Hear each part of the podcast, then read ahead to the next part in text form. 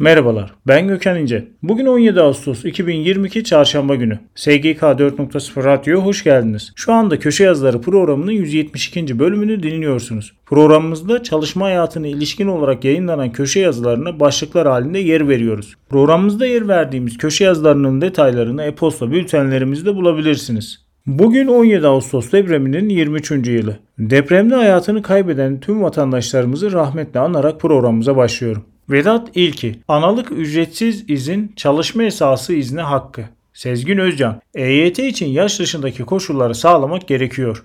Resul Kurt, prim günü eksik EYT'li nasıl emekli olur? Ekrem Sarısu, 190 gün borçlanma ile Eylül'de emekli olabilirsiniz.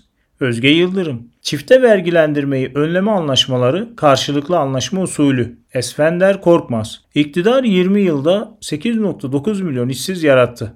Vahap Munyar, Alçova'da Olivka ile yola çıktı. Pandemide ise Hadi Balık'ı ekledi. Sade Özdemir, ayakkabı ihracatımız 3 yılda 3 milyar dolara nasıl çıkar? Servet Yıldırım, 2022 sonuna dair ekonomik tahminler. Fatih Özatay, işsizlik oranını düşürmek. Bumin doğru söz. Ödeme emrinin düzeltilmesi istenebilir mi? Filiz Karaosmanoğlu, köprüden geçti Ariba Zes X. Şefik Ergönül, sözleşelim mi, sözleşmeyelim mi? Selçuk Altun, iş dünyasının kalbi Adana'da atacak. Burak Dalgın, Peter ve Parkinson haklı mı?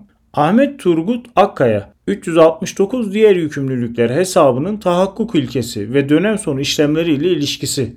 Nazlı Gaye Alpaslan, vergi incelemesine başlamadan önce düzeltici mahiyette vergi beyannameleri nasıl ıslah edilebilir? Raşit Ulubey, 2022 yılı asgari ücret desteği. Yıldız Bilge Uzun, Bağkur emeklisi iş yeri açarsa Umut Yakar. BES iptali nasıl yapılır? Burak Pınar.